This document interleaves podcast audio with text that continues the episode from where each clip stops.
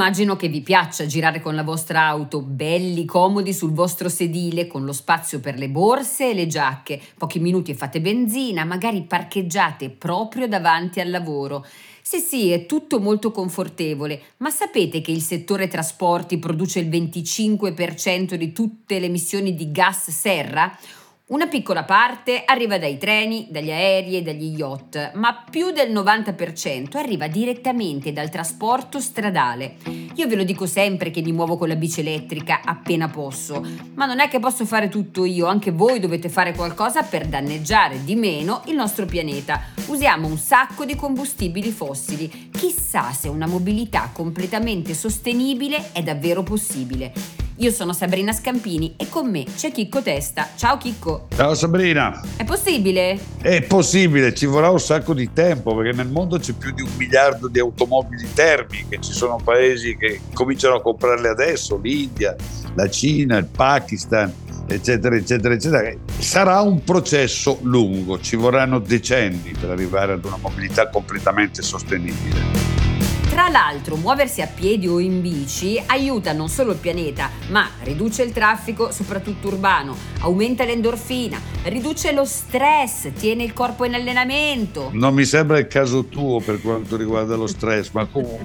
Pensa se non usassi neanche la bicicletta, come starei? Non oso immaginarlo. Chicco, il concetto di mobilità sostenibile, stavamo dicendo, è un sistema che da una parte permette di ridurre l'impatto ambientale, ma dovrebbe anche rendere gli spostamenti più efficienti e più veloci. E questi spostamenti non dovrebbero essere fatti tutti con la propria auto, perché sennò siamo otto miliardi tutti con la propria auto in giro, è chiaro che c'è un casino. Bisognerebbe usare di più i mezzi pubblici, allora, ed elettrici. Perché non succede questo?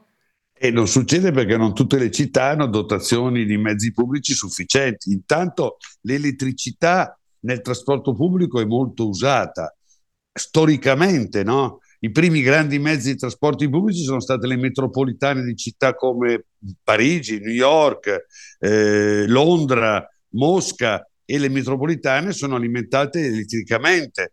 Le nostre città una volta erano piene di tranvie e di filobus che purtroppo sono stati smantellati e che oggi si, eh, si ricostruiscono. Adesso c'è una io transizione, pe- ci sono più autobus elettrici ora? Assolutamente sì, io penso che il primo settore che sarà quasi completamente elettrificato sarà proprio quello degli autobus, degli autobus che è relativamente facile elettrificare perché la sera tornano in, in, in rimessa e lì si possono ricaricare abbastanza facilmente. Adesso Chicco, per parlare dei mezzi invece che usiamo noi, partiamo dalla mia passione, che lo sai è quello della bicicletta. Vengo un pochino snobbata dai ciclisti, quelli proprio duri e puri che vogliono andare in montagna e soffrire, però io non rinuncerei mai alla pedalata assistita, arrivo in un attimo, è comodissima, faccio un po' di movimento, in più mi danno un aiutino, ma volevo capire quanta energia consumo, perché comunque io la ricarico questa bici.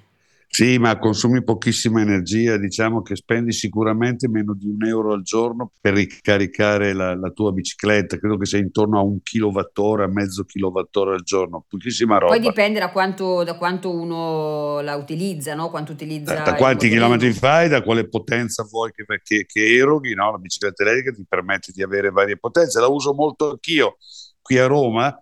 Ci sono un sacco di network che affittano, ce ne sono tre o quattro, che affittano bike biciclette, sharing.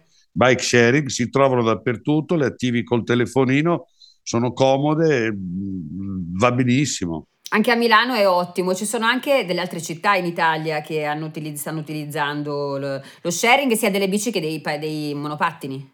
E anche dei motorini, ormai quasi tutte le città grandi o di una media grandezza hanno questi sistemi. Eppure i motorini sono elettrici?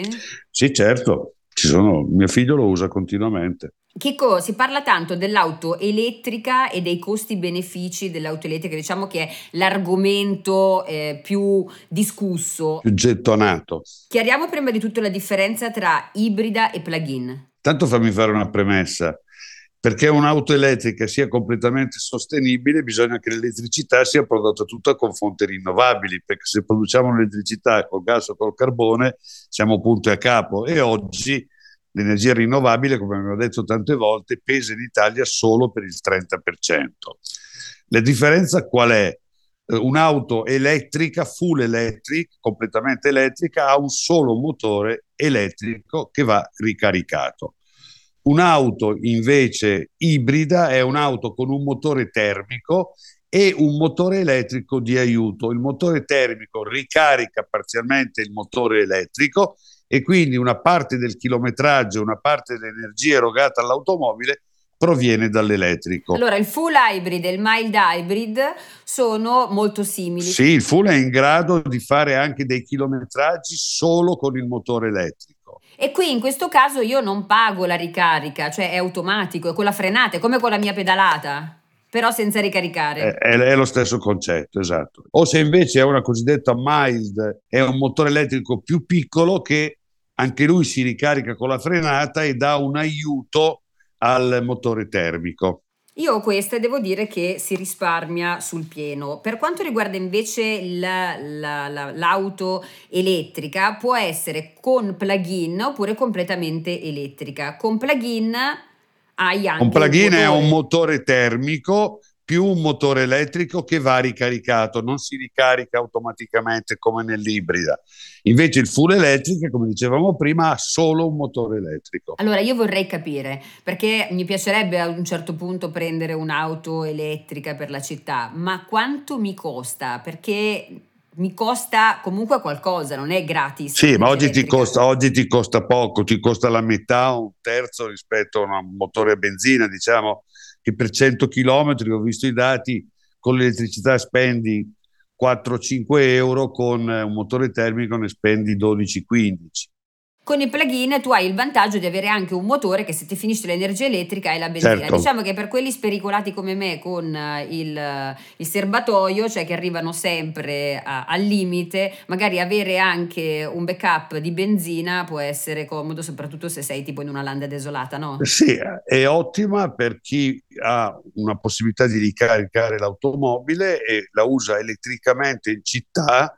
Normalmente queste automobili hanno un'autonomia di quaranta cinquanta chilometri e usa invece il motore termico fuori dalla città. Naturalmente fuori dalla città costerà un pochino di più perché ti devi portare appresso il peso della batteria. Chicco, e voglio parlare un attimo delle colonnine, perché allora è sempre eh, per dire che io, a me piacerebbe tantissimo prendere l'auto elettrica, però quando devo poi ricaricarla devo cercare una colonnina, la colonnina deve essere libera, devo star lì, e quanto tempo devo lasciarla caricare? Cioè devo avere anche un discreto tempo per avere un'auto Ass- elettrica. Assolutamente sì, difatti i limiti allo sviluppo dell'auto elettrica sono fondamentalmente due. Uno, la batteria, che ancora consente autonomie limitate, autonomie che peraltro si riducono se tu vuoi andare veloce o si riducono per esempio quando fa molto freddo, no? E questo è il primo limite. Il secondo limite è la densità dei punti di ricarica, perché ovviamente quando avremo in una città come Milano avremo qualche centinaio di migliaia di auto che devono essere ricaricate, dovrai avere un'infrastruttura di ricarica enorme, soprattutto dovrai avere più punti di ricarica veloce. Ecco, quanto tempo ci vuole per ricaricare? Perché io ho letto che ci vogliono anche tre ore, quattro ore, è vero? Così? Anche, anche di più se hai un erogatore, diciamo, di potenza limitata. Se invece hai un fast charger, cioè un, un caricatore che ha molta potenza e quindi emette molta energia in poco tempo, mi dicono che il tempo oggi è intorno al quarto d'ora, venti minuti. E questi ci sono di solito dove? In autostrada, magari non in centro città? Ci sono in autostrada, si stanno installando soprattutto in autostrada, sì. Abbiamo parlato adesso dei mezzi nostri che possiamo guidare noi, però ci sono anche tutti gli altri mezzi, a parte quelli della città, appunto le metropolitane, gli autobus, ci sono i treni, ci sono le navi, ci sono gli aerei. Quanto tempo ci vorrà per riuscire a muoverci solo con l'energia elettrica? Se si potrà mai fare che un aereo intercontinentale vada solo energia elettrica? Eh, mi fai una domanda molto complicata. Per il momento è completamente escluso, perché la potenza necessaria per far decollare un aereo o per muovere una nave da crociera o una nave cargo, eccetera, eccetera, è tale che dovresti riempire l'aereo, adesso faccio un paradosso, dovresti riempire l'aereo o la nave solo di batterie, oltretutto molto pesanti, quindi, eh, quindi è praticamente impossibile, ecco, diciamo. Allora adesso vado a riflettere sul futuro della mobilità sostenibile. Quello che mi sembra di aver capito è che ci vuole ancora molto tempo, molta ricerca, soprattutto per avere delle batterie che tengano eh, molta energia, per riuscire a produrre molta energia in maniera sostenibile, soprattutto perché lo possono fare tutti, perché finché vado io in bicicletta mi sembra che non cambi niente in questo universo. Il concetto, scusa Sabrina, introduco una cosa, concentrati, eh, è il concetto è la densità dell'energia.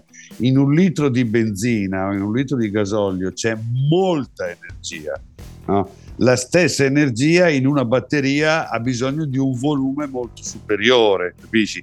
Quindi le batterie devono migliorare migliorando la loro densità, cioè la capacità di immagazzinare tanta energia in poco spazio e in poco peso. Secondo me ce la faremo, voglio essere ottimista, vado a farmi un giro sulla mia bici elettrica pensando che un futuro sostenibile sarà possibile.